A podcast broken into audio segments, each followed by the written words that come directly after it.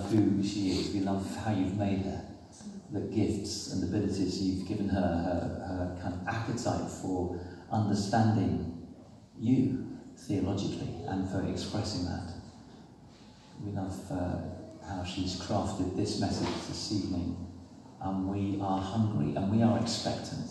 We, we need to hear from you, Lord. We need to be fed by you. And we know that you will do that by your Spirit. Speak to us now, head, heart, will. Shape us as your children, as this church family. And may Lydia know your delight as she speaks. In Jesus' name, Amen.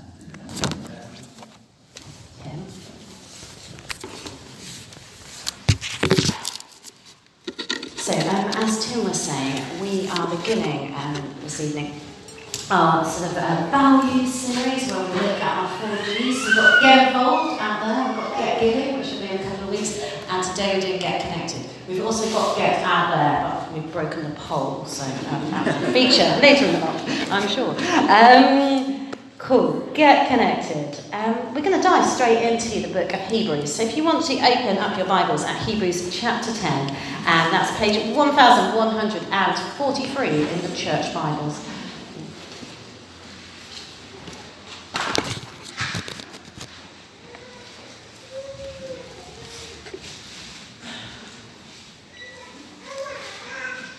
And we're going to um, particularly look at verses 23 to 25 of chapter 10 um, this evening. But actually, just as we worshipped, I think it would be helpful to read from verse 19. So we're going to go from verse 19 of chapter 10, a call to persevere in faith. Therefore, brothers and sisters, since we have confidence to enter the most holy place by the blood of Jesus, by a new and living way open for us through the curtain that is his body.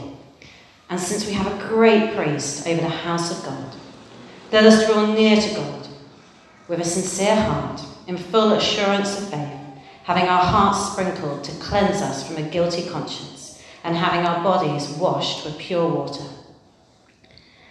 Let us hold unswervingly to the hope we profess, for he who promised is faithful. And let us consider how we may spur one another on towards love and good deeds, not giving up meeting together as some are in the habit of doing, but encouraging one another, and all the more as you see the day approaching. Amen. Let's pray. Father, we thank you that your word is living and active. And just as this was a deeply, deeply relevant truth for first century Christians, so it is for us right now. Would you open our hearts to hear all you have for us? And would this be a sacrifice of praise to you? Amen. Amen. And if you've ever read the book of Hebrews, um, you'll know that it's, um, it's quite radical, it's quite interesting. There's a lot of images of sort of blood and um, goats and Melchizedek Jesus, the great high priest. And um, Hebrews is one of the latest uh, New Testament letters, so it's written towards the end of the first century, so probably about 50 years after um, Jesus' death and resurrection. And it's written to primarily a group of Jewish Christians, so a group of people who have come to faith in Jesus Christ from a Jewish background. And there's a lot about doctrine, a lot about theology, a lot about what this new faith means in terms of their Judaism, so that's where all the imagery comes in. But there's also this radical call to persevere, to endure, that we hear and feel in these verses.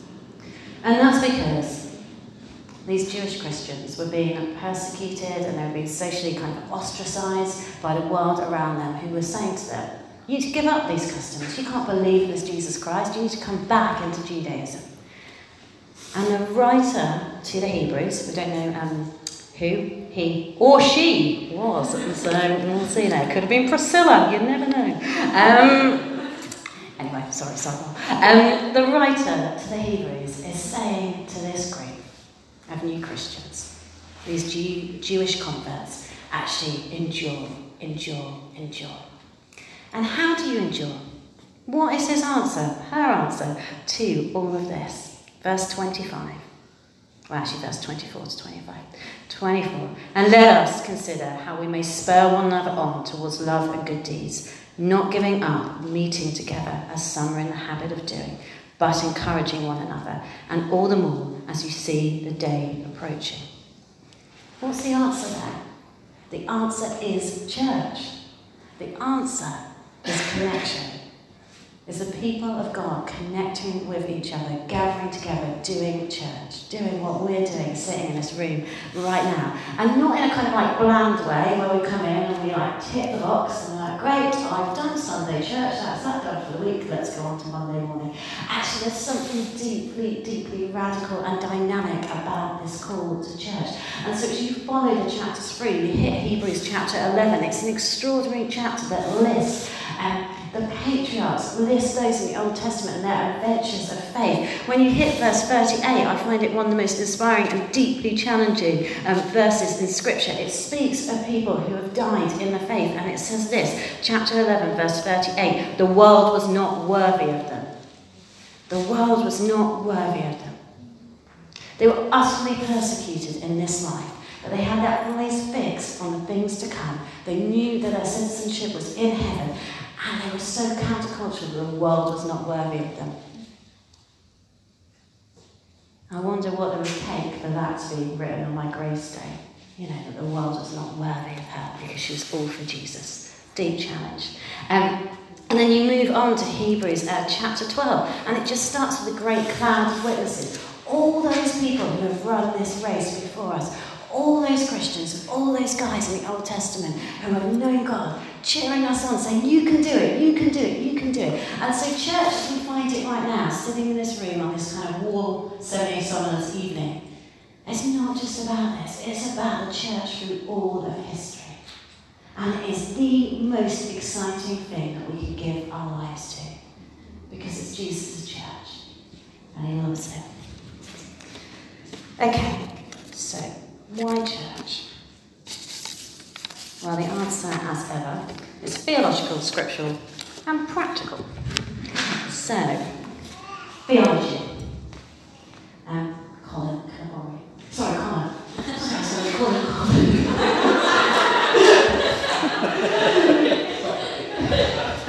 um, and we back in the zoo. right. All of Christian theology all the true theology is ultimately relational. And it's about uh, the relationship of God within Himself, it's about the relationship of God with us, and it's about God's encouragement to us for our relationship with each other. And Scripture's really clear that God is three in one. So His Father, here we go, the tiny Trinity is back, His Son, and His Holy Spirit. And so God within his person is inherently relational. Actually, the Father loves the Son, and the Son loves the Father, and the Spirit loves the Father, and the Spirit loves the Son, and the Son and the Father, they love the Spirit. And God is always, always in relationship. And He's also always creative and outwardly focused. And so, once upon a time, a long, long time ago, He thought it would be a good idea to make us.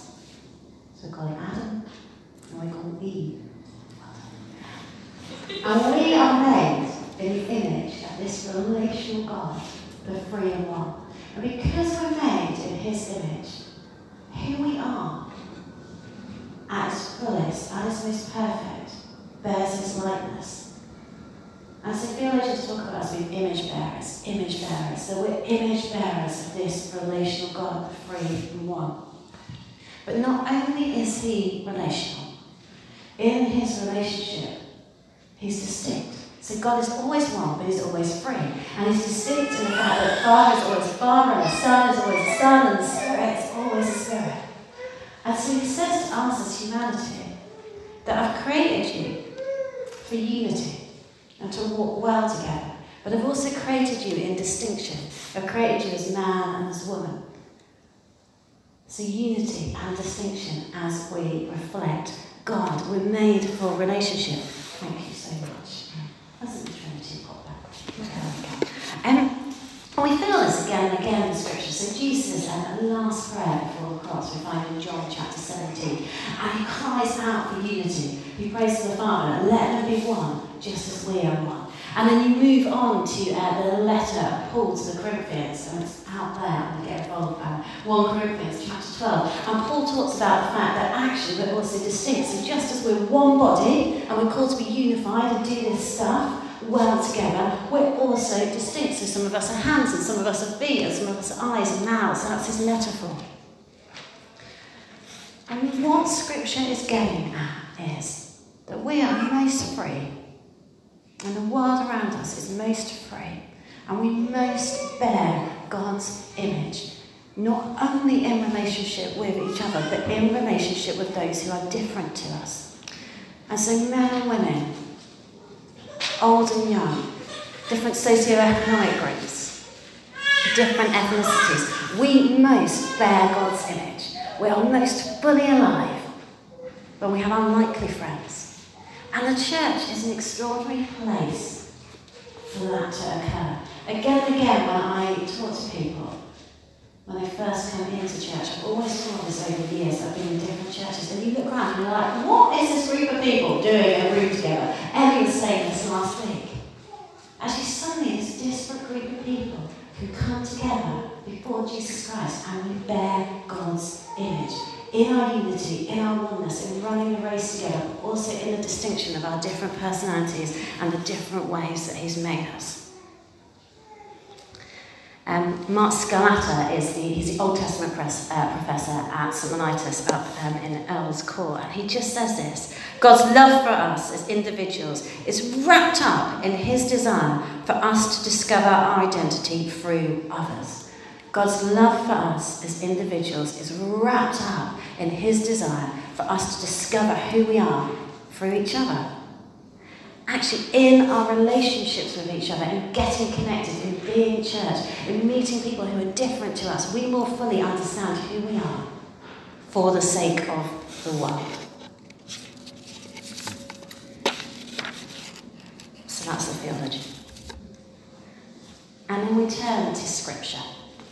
And we have to stand with John Wesley. John Wesley was the founder of the Methodist movement. And he just says this The Bible knows nothing of solo religion. The Bible knows nothing of solo religion.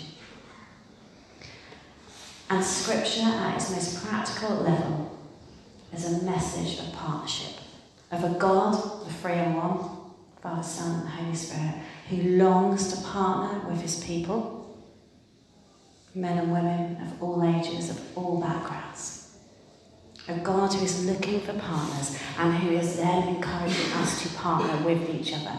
If any of you ever read Garden City by John Mark Comer, that is his big theme. God's looking for partners. God's looking for partners.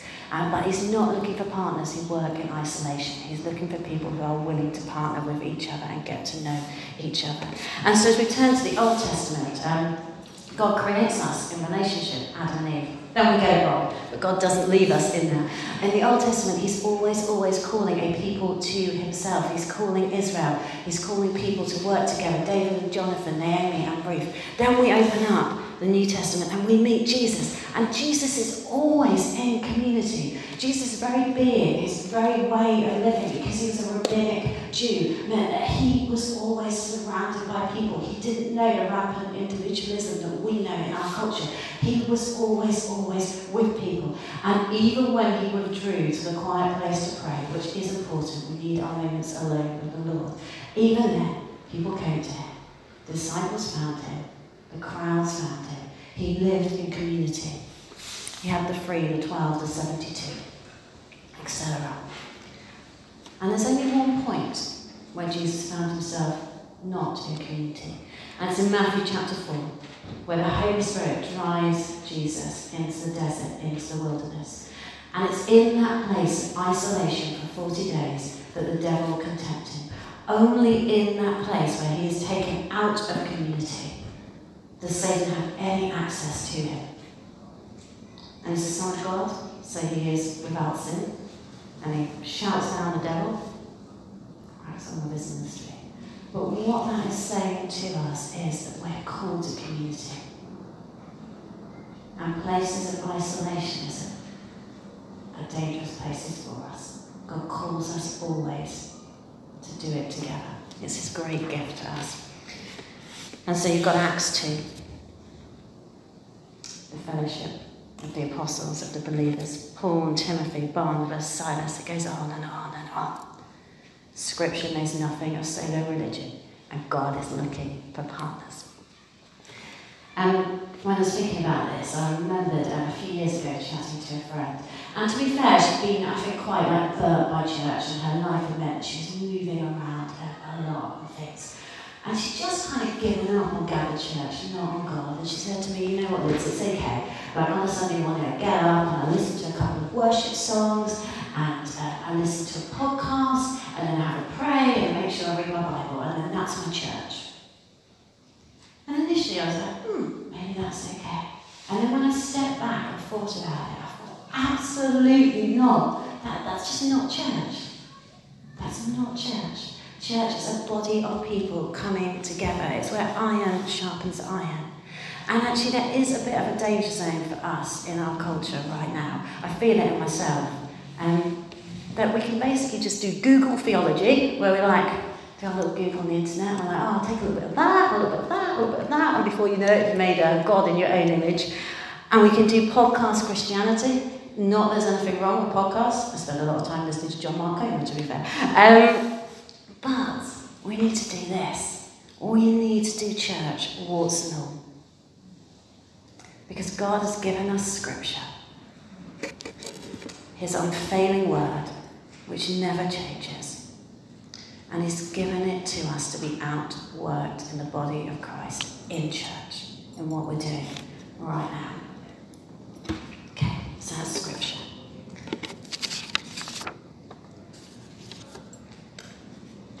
And finally, we get to, to the kind of practice of it all. Because, yes, this is partly about us flourishing and us understanding who we are.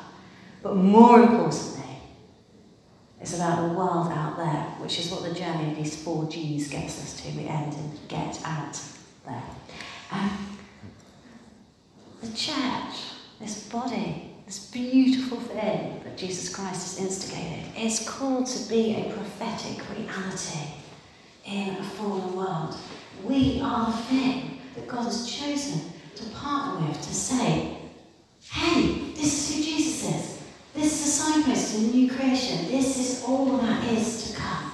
We're called to be a prophetic reality, a prophetic body. And no more so than in this whole area of community. Because for the first time in history, I think, we find ourselves in a culture that elevates the individual over the corporate. That's a really dangerous place to be. And not to put it down, and there's many wonderful things about England, about the Western culture, but actually, if we look at it as worse, we're deeply lonely and we're deeply narcissistic. And that is the opposite of everything the Lord Jesus Christ has for us. And so we know a different way. And we can say to the world out there, you are not alone. And it is not all about you. And you know what? Telling someone it is not all about them is deeply, deeply liberating. Because if it is all about me, that is like a weight I cannot bear. But saying to someone, actually, you're going to find out who you are in community by being by coming under the authority of Jesus Christ, that is so liberating, so liberating. And our world and our culture needs to know it. And we desperately need to know that we're not alone. We're not alone. I was a youth pastor for 10 years, and it was just horrifying watching the rates of um, teenage anxiety and depression just increase and increase and increase.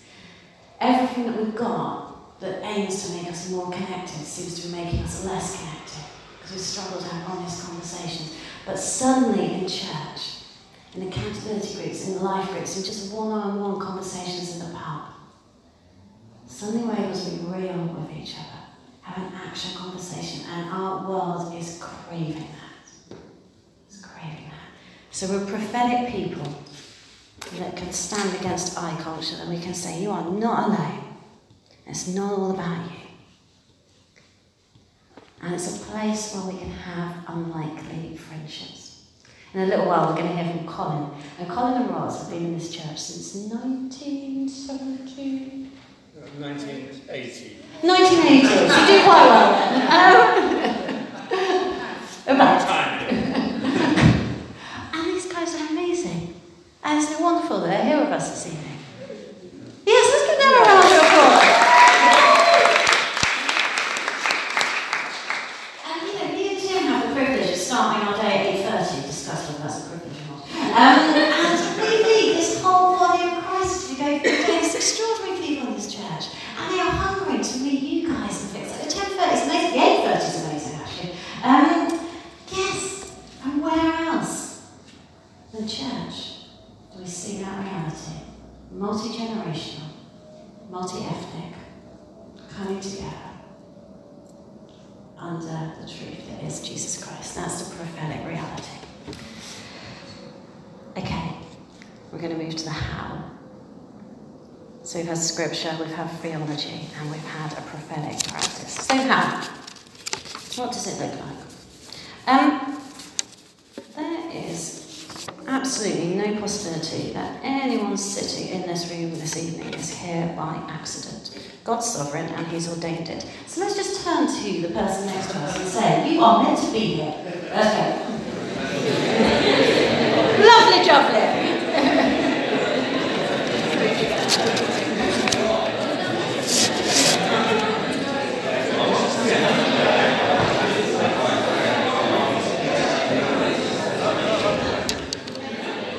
Okay, everybody.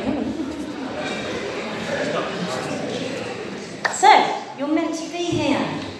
Whether it's your first time or whether you've been coming for um, 20, 39 years. Um, okay, you guys are meant to be here. God has said, come and be part of St. Dee's for a time such as this. So we want to champion St. Dee's before you, not because we're perfect, but because we believe God is doing something in this place. So firstly, I want to say, just please take church really, really seriously. You do, guys. I know. I see when we give out communion and things, and I meet people, and I can just think, gosh, you're on that team, you're on that team. Please keep taking church seriously. Do turn up on time. It's a wonderful thing to turn up on time. Um, term card. Tim talked about the term card. Have a look what's going on this term. Go onto the website, read 60 seconds. Come to open house if you're new. We're desperate to get to know you. Do come along to our men's and women's ministries. Brilliant space just to relationally chat to a few more people and go deeper with um, who the Lord is. Talk His presence, thy kingdom come. We want to facilitate your walk with Christ. We want to do church together. We want to say this is a massively important thing for the sake of the world. But we're a gathered church as well. And we work and live all over London. So we want to find ways of really supporting the kind of organic stuff that goes on. Um, I was just talking to John. I'm so sorry. Can I put you on the spot? Yeah, but I'm James. You're John. I'm really tired today. I just came back from Africa. But John is here because I saw him coming in. Both of you come up. Come on, little John. Actually, funny fact about John. So I called John um, Matthew or something for about six months when I first started. And six months later, I'm like, I'm so sorry, it's actually John.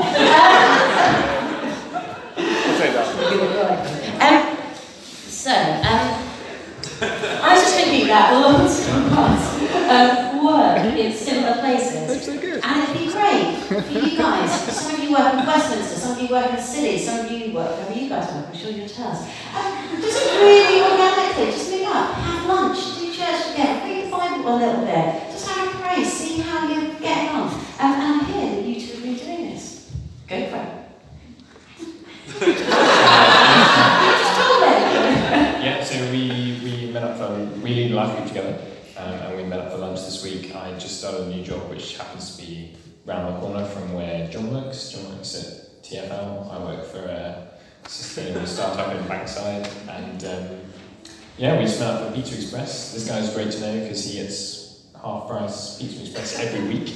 Uh, so that's obviously not the main reason. Uh, but we talked about life group and we talked about God and about prayer, and uh, actually it was brilliant, brilliant lunch. It was really refreshing. Um, we're going to do it a lot more. yeah, saying that we've been meeting up. We've so, so far it's once, but yeah, we'll carry on. But um, Normally, your, your favourite expression is Lydia of um, you know what does uh, church look like on a Tuesday afternoon for you? And I think there is something about um, like bringing a little bit of St. Kind of with you into the week, so it's not just a, um, a Fulham uh, Sunday afternoon thing. Um, yeah. Thank you, guys.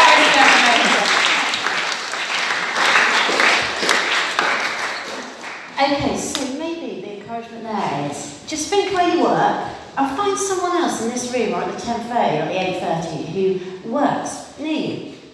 And just hang out with them, see what the Lord does with it. So that's the organic stuff. And accountability groups or prayer triplets are kind of interchangeable terms for what is a similar thing. And they are the most encouraging thing. Um, I'm involved with Laura Hicks and Laura Ruakin, and I think it just started because a couple of years ago, Hicks came up to me at the end of evening service and said, Do you want to pray? And we did. And here we are two years later, and it's amazing. Um, so just ask other Laura, if that's okay, um, to just come up and share a little bit about um, what our accountability group has suddenly meant for her and how it's stretched you and grounded you and what the Lord's doing. Yeah, it's um, it's been amazing actually. I used to be a life group, um, which was brilliant. Uh, I think I always found that there wasn't always time to have really in-depth conversations about my life and what God was doing and maybe what was challenging me in what I was doing at work. And as most of you know, I work for church, so that brings another dynamic as well. And, and just the three of us meetings has been so incredible and, and actually really transformative for my life because I think inviting people you really trust to just speak into your life um, so candidly is sometimes painful, but actually really, really helpful. And just having people just love you, regardless of what you say or, or what you do, is amazing. Um, and I, I hadn't really experienced that before, and I think um, having people tell you, or inviting people to tell you exactly what they think about what you're doing, what you're saying, you might not necessarily agree with them to start with, but you probably will come round to agreeing with them. And even if you don't, that's okay. Um, but for me, it's given me an opportunity to speak things aloud, which maybe otherwise I would have just mulled over in my head and maybe blown out of all proportion or um, not really considered properly. Um, maybe thought I was praying about, but maybe wasn't actually praying about that well or wasn't at all. Um, and yeah, just I think just being able to speak things out loud um, in a really safe space, really regularly, with people you know and trust, um, in a smaller, more intimate space than a life group. Don't get me wrong, I think life groups are amazing. Um, but just being able to do that has been so amazing for me in just general life, but also my work, walk with the Lord. So yeah, I really, really recommend it. But really pray about who you're going to deal with because I think that's the most important thing for me that Rosie and, and Liz, uh, just, I just trust them implicitly and we've got a sort of just such a strong bond that it, it really, really works that we can speak honestly to each other, we can ask these questions, we can share. Um, so, but that was a really prayerful thing that we joined together. So, um, yeah, I would really advise praying a lot before, um, and yeah, don't just jump into a group with anyone, but pray about it first. Thank you.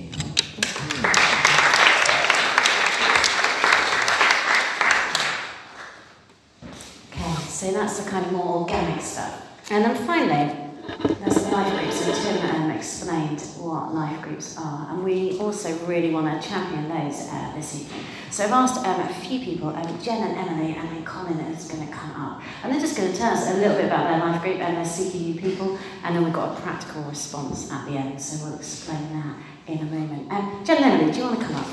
Let's give these guys a round.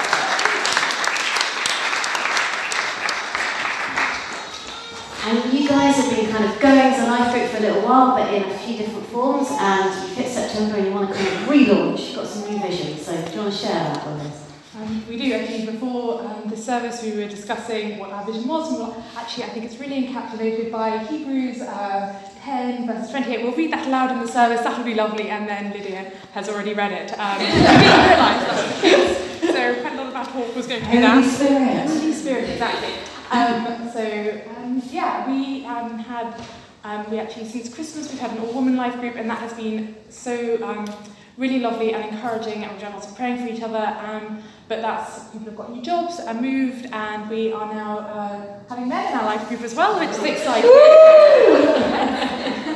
um, so if you are looking to join a new life group, um, we meet on Wednesdays. We're the only, I think, the only life group that meets on Wednesdays. So if you can't commit to the normal Tuesday, not the only Wednesday life group. um, but yeah, so if you can't do Tuesdays and you're looking for another night, then um, please come and talk to us. Um, yeah, that's um, Emily said everything. That's great. We're, we're a really nice group. Uh, just come, and- come and chat to us. We're nice. Thanks, guys.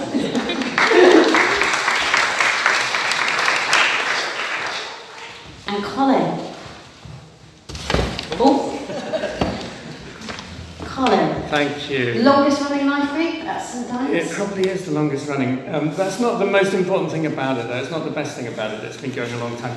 Um, if we haven't met before, I'll introduce myself. I'm Colin, and Roz and I go to the 8.30 service in the morning. The 8.30 service has got lots of things to recommend it, although I must say this morning we did not have little coloured toy people I'm in the so sorry. Oh, still You don't get all of it. Our life group has been going for years and years, and Roz and I took it over quite a long time ago. But like I was saying, that's not what's good about it. One of the best things about it is the diversity of people that we get there. We are all ages and we are from all different backgrounds. And the thing that we share in common is that we all want to find out more about walking with Jesus and we want to find it out from the Bible. So that's what we do every week. We study the Bible. It's a big thing for us. I'm sure it is for all life groups. We also meet on a Wednesday. So if you can't make it to a Tuesday life group, we're good for that. We meet on Wednesdays. We alternate where we meet. Uh, some weeks we meet at uh, and I's flat, which is near Hammersmith on the river. And then alternate weeks we meet at uh, another member, Mark's house, which is in Clonmel Road here, just off Fulham Road. Um, the really important thing about our life group, and I always say this, is that there's one person who's never missed a single meeting of our life group. It's a pretty impressive achievement, but he's been to every single one, and that is Jesus. He is always there. And that's what makes it central to us that we meet him at the beginning of our life group. We sit down, we talk about what we need to say to him, and then we put it into prayer and we get stuck in and give it to Jesus. We have a time of prayer that's all about that. So that's the first half of our meetings. And then the second half is about Bible study. And we sometimes follow the kind of sermon series that we get a kind of suggestion from Tim and Lydia. Sometimes we plough our own furrow and we use kind of Bible study books like this is the one we're using at the moment. It's called The Cross by John Stott. It's really good. And we take it in turns to lead the group. Not everybody leads it, but anybody who's interested in leading it takes a turn at leading it. And I've got to say, over the years, I think I've learnt more kind of important stuff about Christianity from other members of our group, and sometimes from them just asking a question like, what does this bit here mean? That's all it takes for us to kick it into action and learn something. So I would like to invite you to come and join us if you're not already in a house group. We'll have a thing downstairs afterwards, and uh, Wednesday evenings is our thing. Uh, come and join us. Thank you.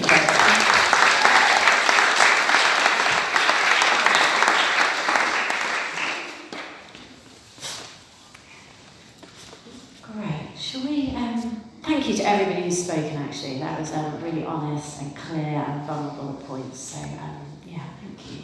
Um, should take a moment to let all of that settle? And there's different things there for, for different people. For some of us, it might be joining a life group. For some of us, it might be the challenge to, to find those unlikely friends, find something a bit more multi-generational.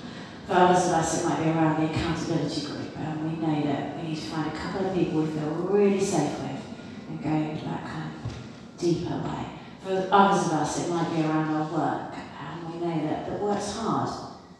We know that someone else is just around the corner, and we can grab in a lunch hour or after work in the evening and just do the stuff of life in faith with them. So I'm going to pray, and then we're going to let the Spirit nudge us as individuals and corporately. So, Father, we just thank you that you never ask us to do this alone. that it is a joy to serve you, but we always serve you in community. And Holy Spirit, we know that you've been present with us throughout our day, throughout this meeting. Would you come now? Would you highlight to each of us where you're leading us onwards this academic year? What you're calling us into to flourish for the sake of the world that you love. Just come, Holy Spirit.